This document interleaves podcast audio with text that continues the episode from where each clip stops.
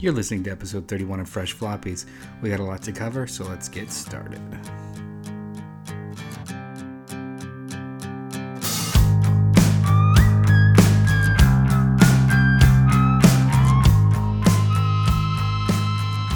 What's up to all our sidekicks and henchfolk out there on the Geek Nation? My name is Noel, and you are listening to Fresh Floppies.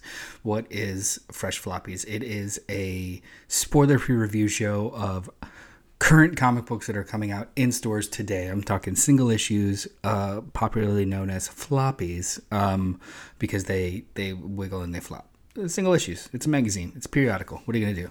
Um, remember spinner racks? Anyway, um, today I am flying solo because JD's on vacation. Woohoo! Good for him. Um, but I didn't want to uh, let this very heavy week, heavy, full, stacked week of comics go by without um, just talking about a couple that are coming out. And they, uh, the ones I want to talk about today, um, skew pretty heavy on the spoopy. So, um, I guess we could just jump right into it. Uh, let's talk about the first thing I want to talk about today is uh, DC's Black Label um, Batman City of Madness number one. Uh, this is written and drawn by Christian Ward of um, let's see, like Black Bolt fame. Um, uh, well, he also just did Aquaman Andromeda with Ram V. uh, but yeah, he's a he is a very very prominent artist, and this is the first thing that I've read of his that he wrote also. Uh, so how was it? Um, well, first of all, presentation. Uh, it's a black label book. It's a it's a proper black label book. So it is a uh, what is it like super prestige format. So it's it's wider and, lo- and taller than a normal perfect bound comic. Um, so the canvas is larger for Christian Ward to do his um, craziness. Um, the story, it was pretty good. Um, I like I think this this book is is solid, but um, I think that I'm personally in a, uh, the middle of a little bit of a Batman fatigue, uh, and I felt similarly about um, a Black Label book that came out previously, the Gargoyle of Gotham, that was written and drawn by Rafael Grampa. Beautiful book, checks all the boxes, hits all the notes, but I'm a little um, worn out. I think personally about uh, reading grizzled Batman. You know, like the the typical he is the night, the shadows uh, kind of tone of Batman. Um, because I mean, naturally, it's been happening for many many decades, and it just kind of ebbs and flows with how well it works for me as a reader. So, story wise, um, it was very well done, competently scripted. Um, the pacing is wonderful, uh, and it is a very pretty book. Some of the panel progression is a little um, avant-garde. Uh, so there's a few pages that I had to read twice to kind of make sure that I was tracking the action. But overall, strong book. If you are if you are uh, all about the bats, uh, if you love Christian Ward, if you like out of continuity kind of creepy fun stuff in DC because yes, I, I would I would probably call this a horror book. Um, it gets it gets into kind of the uh, I really like Christian Ward. It's not, it's not a spoiler that because it's on the cover that this also does kind of dip into the Court of Owls uh, villains, some of their lore, um, and I I really like what he does with them as the central figure, central villain. I'm not exactly a giant fan of how he's portraying Batman, but everything that's building around it is is pretty interesting so far and kind of cool looking. So this is totally this is where if you're if you're in if you're in the Batman of it all and you want something a little like neon hued spooky Batman, this is a good book to pick up. Um, this is uh, Batman City of Madness number one. Um, for me, it was fresh enough, but I, I feel like I'm going to be an outlier, and a lot of people are going to consider this very fresh. Um, but yeah, that was book one of a thousand. Let's move to the next one. Uh, before we get deep into the spooky, because uh, there was a lot of horror books this week. It's it's almost as if it's October. Um, I want to talk about Superior Spider-Man Returns. This was written by Dan Slott and Christos Gage, with art by Mark Bagley, Ryan Stegman, Humberto Ramos, and Giuseppe Camuncoli. If you recognize all those names, Those are all the people who were responsible for the previous Superior Spider Man era of Amazing. This is an interesting book. I mean, first of all, go read Amazing. Uh, go, go read Superior Spider Man. Um, it's t- it's very intrinsically tied to Amazing Spider-Man that was happening previous before it and and after it, but you can just grab Superior Spider-Man. I think there's there's an omnibus out now. It's very pretty. There's complete collections. It's all collected. It's on Infinity or whatever Marvel's digital app is called. Either way, read Superior Spider-Man, agnostic of the rest of this conversation because it's awesome. This year is the 10th anniversary, and they're bringing it back in a very interesting way. So this is not a this is this is a mix of current story, past story, and then current repercussions for the previous story that was untold. It's um it's not timey wimey. It's not purely like, oh, this happened between the raindrops years ago and we're just now learning it now it's a it's a it's a mix of a couple things, um, and it, it's firmly planted in Doc Ock's current continuity, which is really it's pretty fun. Like I I, I would have I, I personally would have been a little disappointed if it was just like this is what happened between the panels, and then we got like a million issues of that. I'm glad that they're that Slott and Cage are Gage are um, placing this in the here and now uh, and leveraging other stuff around it. I, I'm very interested to see where this goes. But this issue itself, man, more than half of this was like a primer of or recap of Superior Spider-Man. It doesn't spoil the the larger. Uh, it doesn't spoil the fun of that series, but it does kind of like get you caught up in a very fun and efficient way um, it, it, was to the point. It, it, was it was so well done to the point that I thought like I read Superior Spider-Man and I remember most of it. Uh, there was a couple parts where I wonder where I, I had to go back and think like, did this happen in the recapping it or is this new information? Because it was all very seamless and very well done. Kind of like a this was a very easy read in so much as like sometimes you just read things and it's like like a waterfall it just rolls um, and this was this was a strong book um, the art is great um, i love all of these artists I'm a big stand for Stegman and, and Giuseppe Camuncoli. Um, Humberto Ramos sometimes goes a little crazy uh, with with his panel layouts and just makes them really busy, but is it's just it all works here. And each artist kind of hands off duties per um, sequence or time period, so it's pretty seamless. Um, this is a really strong number one. I like this a lot. I it's going to continue into a series um, by some of this team most of this team. Oh yeah, Bagley, um, Slott and Bagley are are are continuing this into a, a, a new Superior Spider-Man series that's taking over the Spider-Man book that they're doing. But either way, um, this was a uh, this is fresh. I think this is fresh. It was it was a it was a really fun Spidey book, um, and I think uh, I they haven't lost any of their any of the the little winky magic that um, made Superior Spider-Man really fun to read. Um, this recaptured it pretty well, and I'm excited. I'm excited about this run. The next book I want to talk about is a DC book called Wesley Dodds The Sandman number one. Now, a lot of people, when they hear Sandman, they immediately think of Neil Gaiman. However, there is a Golden Age um, hero uh, called The Sandman. It's Wesley Dodds, who's a. Um, I, I admittedly didn't know much about him. Just knew the the gas mask kind of look and the the gun that shoots uh, specific knockout gases, and he's a scientist, and et cetera, et cetera. You know, classic um, uh, uh, noirish kind of the shadow and phantom style storytelling. Uh, this book itself, it's written by Robert Venditti with art by Riley Rossmo, and uh, I guess it's kind of um, fold, folding out of um, the Justice Society, the JSA book that's going on right now by Geoff Johns and um, Mikel Janin. Um, that it's, it's, it's such a it's a perpetually book, and it's I don't think enough people are reading it, but um, it started with a one shot called The New Golden Age.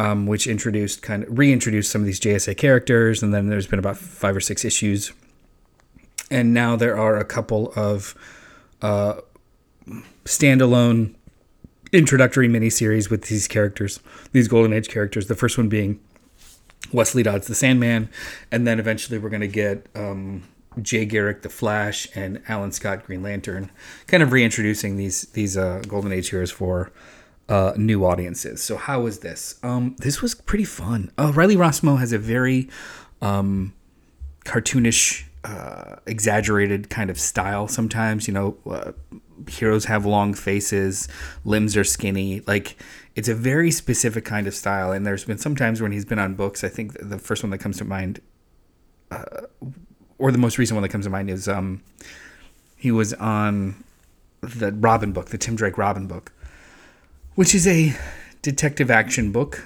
uh, and it just it felt like the for me personally, it felt like the wrong kind of marriage of, of art and, and story. Um, because he has a style that is almost a little bit too exaggerated for a grounded level character like Tim Drake. Whereas he also did Harley Quinn for a while, and I thought that was great because it is this very expressive style. Um, so I, I, like I'm a fan of his style. I just sometimes think that publishers will employ it in odd places, and here it really works. Like it captures the 1940s um, gumshoe kind of aesthetic in a fresh way, and his panel layouts in this book are just phenomenal. Like, um, frankly, the scene may be boring, but how he's staging the characters and the panels is just very engaging. I, I liked this a lot more than I thought I would. Um, Robert Venditti is hit or miss for me. Uh, I've liked a lot of his creator owned stuff. Um, and I even liked a lot of his bad idea stuff. Uh, but I, I really did not click with his Green Lantern. So it's just, you know, some things stick with you. Um, so he's, he's not a deterrent of a writer for me as a, as a reader, but he's also not like a draw so this was I was coming into this not skeptical but just kind of indifferent and it really won me over. This is a this is a very fresh fun comic and you do not need to know a damn thing about Wesley Dodds to just jump in and enjoy this uh, tale from the 1940s. It's really fun stuff. Uh, yeah, I would I would recommend this as a if you have a, a slightly light week or you're just looking for a new something anything, check it out. It's fun. So the next book I want to talk about, I didn't know existed. Um, Sumerian Comics today released American Psycho the comic, written by Michael Calero, with art by Peter Kowalski, Piotr Kowalski. Um, American Psycho, the 19 or 2000 film, yeah, 2000 with uh, uh, blanking Batman Christian Bale with uh, Christian Bale as uh, J- Jason Bateman, Patrick Bateman, Patrick Bateman. Yeah, see, I, I know it so well. I saw this movie uh, in college, and everyone said it was the greatest thing in the world. I thought it was just fine. Um, it didn't strike me the same way as I guess it, it struck others. Um, and it's uh, over the years it's been worshipped on the level of like uh, Scarface and, and Fight Club, um, and now the, the Todd Phillips Joker. But I, I, think the point of getting, regardless of the movie's quality, it's more of um, uh, the imagery has become more iconic than the actual content of the films. Um, so when I saw that there's an American Psycho comic, I was like, okay. I, I, rolled my eyes. I'm gonna be honest. I rolled my eyes. Um, but then JD was like, yeah, this was cool. So I decided to give it a shot. Um, this is pretty cool. uh, this book goes um, uh, in a way that I wasn't expecting. Uh, it tells the story of somebody completely different. It's not about Patrick Bateman, um, but some other guy who uh, is very tangentially connected to uh, what Patrick Bateman was up to in 1987. And then it immediately after after that kind of reveal, it immediately fast forwards to 2011, where we meet somebody completely new in a club, and st- stuff transpires. Then, I have no idea what's going on so much plot wise. I mean, the the story is clear right now, but uh, as to the implications of where it goes from here, mystery, and it's a good mystery. This is I think a lesser a lesser take on on take a lesser a lesser approach to this property in comic book form would be a retelling or uh, a side story that we didn't see in the movie, uh, something a little bit more um, not only IP based, but I mean uh, uh, creatively maybe a little easier. And this took a turn, and I, I actually really appreciated it. I think this was I think this was pretty fresh. I would not have touched this comic um, if JD didn't give me a, a heads up, and I appreciate that. This was this was pretty slick. Um, will it continue? Know, who knows? But um, I'm, I'm piqued. I'm, I'm piqued. My my interest is uh, is there. So I would um, if you're a fan of this movie, yeah, rock and roll. Give this a shot. Um, the the art is fine. The writing is very solid. The uh, layouts and uh, clarity of story is is on point. Um, yeah, this is pretty fresh. Uh, it's American Psycho number one, written by Michael Calero with art by Peter Kowalski. Check it out. Another uh, IP comic that came out today. but less of a surprise because there have been comics about this movie and this series of movies for decades now. And arguably, not many of them have been very good. So I'm talking about Army of Darkness. Uh, Army of Darkness Forever, number one, written by Tony Fleecs with art by Justin Greenwood, came out today. Um, so I, I, I, I love I love the Evil Dead movies. I'm a big fan. Uh, I love the Ash Williams character. Um, this uh, in comics though, uh, I've dipped in here and there, and honestly, I've just never really stuck with any of them. They're all more bombastic than fun. They're loud as opposed to being melodic. They're just they're char- they're comics about caricatures, and it, it, it's it's fun as a gag, but it never really sustains my interest. So when a new Army of Darkness book gets released or announced, I'm just like, yeah, okay, maybe I'll try it.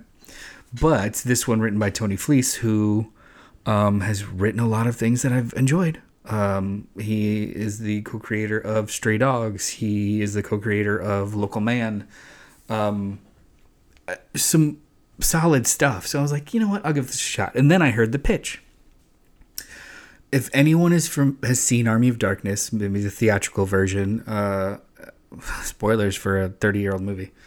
Um, Ash Williams takes uh, uh, uses the book to get back to his his his 1993 uh, time, and then he doesn't do it completely right, and a, a witch and monster shows up, and he fights him, and yay, hero move. That's the theatrical version. The the uh, director's cut that was released on home video and other places um, was he did the ritual incorrectly because he's an idiot and ended up sleeping for a hundred extra years uh, and woke up to a post-apocalyptic evil ravaged world with a giant beard rip van winkle style but that was an unofficial non-canonical ending to the movie this comic is the continuation of that non canonical ending. Um, so we're talking like niche of a niche of a niche. And then this comic runs with it. So I was like, okay, that might be funny.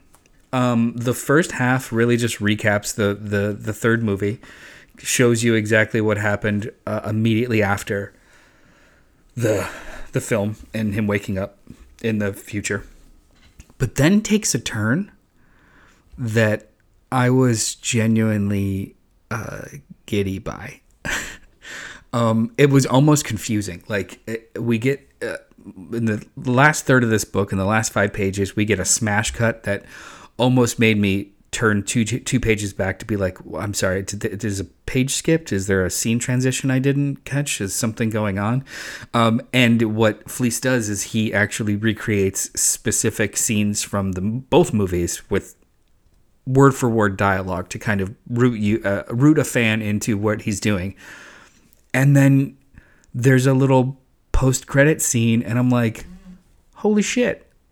This is really funny. This is really slick and this is a really interesting thing to do with not only um, the theatrical version, but you've got this um, uh, often talked about or seen in in fan circles director's cut and he's playing with both. And guys, this was the like best Army of Darkness comic I've picked up and read, uh, maybe ever. I, I was I I was as as a fan who doesn't care for the comics that much, I was shocked. Um, I'm gonna read the hell out of this. I think it was very funny. I think it was very well done, and um, I am perpetually. Uh, impressed by uh, this creative team. The art too by Justin Greenwood, awesome, straight up awesome. It is a a style that is not slavish to the actors and imagery that came before it or that it's referencing, but it also is close enough and uh, homage enough to kind of keep you in that tone. Uh, it's not unlike what, uh, if anybody uh, liked that, what was it, like season eight Buffy comics. Uh, Georges Jeanty was the uh, was the artist for most of it, and he got f- likenesses, facsimile of likenesses down really well to the point where it was still his art. He wasn't just like image tracing actors, but you could tell each character was a, a who they were referencing. It was very well done. That's very much like this. This book is awesome. I think this was fresh as hell, um, but I know it's not going to be for everybody. Um, so do with that what you will. That's Army of Darkness Forever number one by Dynamite Comics, uh, Tony Fleecs and Justin Greenwood. One of the first comics I ever bought was uh, an issue of Captain America by Mark Gruenwald. Uh, artist is escaping me, but the cover was um, Captain America as a werewolf, hence the Cap Wolf saga. Um, and good or bad, I've been obsessed with it ever since. So when I saw that they are doing a Cap Wolf and the Howling Commandos miniseries by Marvel Comics, written by Stephanie Phillips with art by Carlos Magno, um, yeah, I pulled it. Yeah, I read it, and yeah, I dug it. Um, this book is stupid, but awesome stupid. I mean, stupid in like the cool way that kids are like, "That's dumb." I love it. Uh, two kids saying that doesn't matter. Either way, um, Cap Wolf and the Howling Commandos number one. This is a World War II story where the Howling Commandos and Captain America are fighting the Nazis and punching them in the face and stuff. Um, uh, Sergeant Fury uh, gets hurt and can't uh, lead the commandos, so he asks Cap to do it for him. And Dum Dum Dugan's like, "Nah, fam, uh, this was fun." Um, and then you know, werewolves happen uh, and it's got a pretty fun cliffhanger. This is this is a perfect Marvel Halloween book. Uh, the art by Carlos Magno is uh, some of it's a little, especially the war stuff is a little muddy, uh, uh, but um, there's a couple of panels in here that are just so good.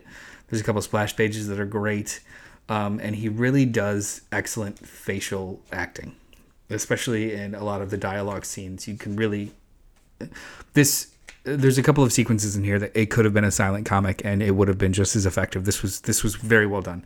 This is a this is a wonderful, spoopy, uh, Halloweeny superhero story. Um, I think it's a four issue miniseries, and that's that's perfect. Just dip in and out. Um, this will be a fun trade, um, and yeah, it it, it feeds on my little member berries about uh, the first Captain America comic, the first comic I picked up. Um, so anytime I see Captain America werewolf, I'm in, and uh, this was no exception. I'm just glad that it wasn't uh, horrible to read. It was pretty wonderful. So I would say pretty fresh. This was pretty pretty fresh. Uh, the last book I want to talk about, um, there's a couple, read a couple today, but the last book I want to talk about is Operation Sunshine. This is a new number one by Dark Horse Comics. It's uh, with a script by Henry Zebrowski and Marcus Parks, with art by David Rubin. Um, this was a a blind pickup. I had heard about it as being a kind of a different twist on the vampire story, um, and they were right. Uh, we are introduced to two blood bugs, uh, which is lower level vampires who are just turned. They don't really have any special abilities or powers. They're just people who can't hang out in the sunlight, can change, and need to feed on blood, uh, and are uh, mortal, but you know not invulnerable.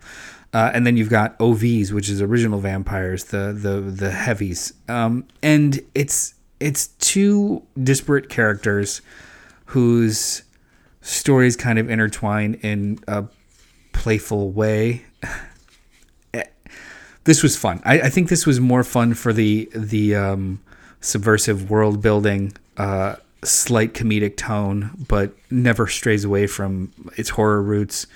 Um, I especially like the second character we meet. Um, his name is escaping me, but he's a he's a middle manager nobody who happens to be uh, six months into being a, a blood bug, um, looking for friends and continuing his he's continuing his day job, um, hides from the sun. His coworkers hate him. There's this there's this um, middle management corporate ennui that is is kind of like pasted over his very real problems of oh now you're actually you know you're a vampire now but his his level of denial is really just very fun to read um and then you you they they team up together or they're you know unwittingly teamed up together in what promises or uh, suggests to be kind of a fun um horror infused little uh odd couple action comedy this was fun this was really fun. Operation Sunshine number one. It was pretty darn fresh. I've I'm not familiar with Henry Zebrowski or Marcus Parks um, as writers, uh, but this was a really strong start. Um, I do like David Rubin, uh, his work with Matt Kindt on a couple of things. So yeah, this was this was um this was a nice surprise, spoopy as well. Uh, it's it's October, so like horror comics are all over. I have a I have a tenuous relationship with horror comics sometimes. Like as a genre, I don't necessarily think that comic book uh, that comic books do horror a service because I mean I feel like part of horror uh, the experience is also it's it's very visceral it's it's auditory it's it, it requires sometimes sound cues music like it's it's a it's a much more encompassing thing to really work. And for me that's even harder in a comic book page because creating that atmosphere you're a little limited. The sandbox is smaller. But these books I talked about today and some of the books that I've I've read, I mean, not all fall under that. It's just I think I think I I don't associate horror with comics as the place to, or I don't associate comic books as the place to experience the best horror, but I'm totally wrong because there's some great horror comics out there. Um, so I'm constantly kind of like looking and seeing, uh, and, and, some great ones today. The Operation Sunshine was fun. Cap Wolf was silly. Army of Darkness was hilarious. American Psycho sh- shocked me. Um, another couple that came out today. Uh, we've got The Devil That Wears My Face. I didn't get a chance to read it yet by David Pepose. Um, the second issue of The Cull by Kelly Thompson and Mattia De Iulis.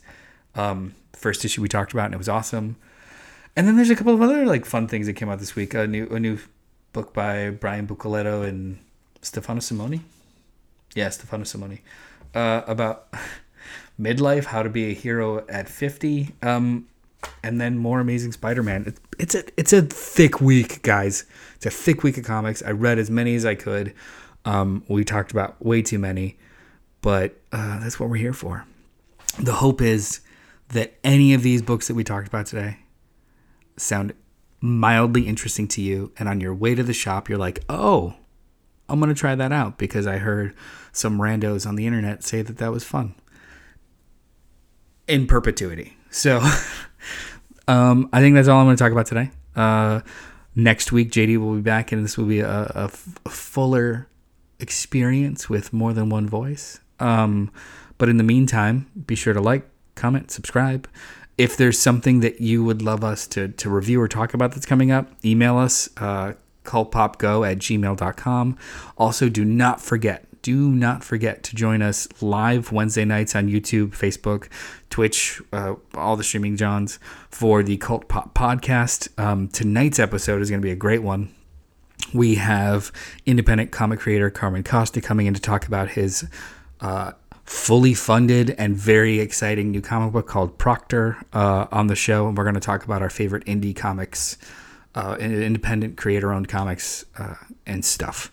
So, yeah, join us for that. Thank you so much for spending your time with me. Have a wonderful one. We'll catch you later. Do, do, do.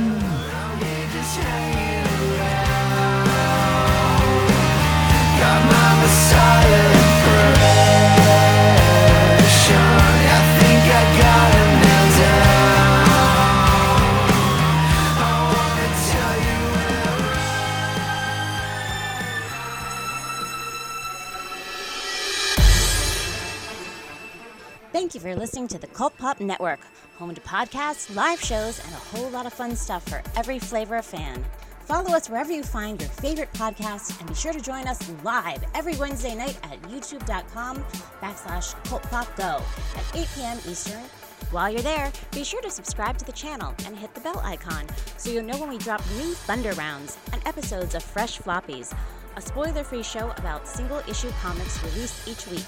Until then, we'll talk at you later.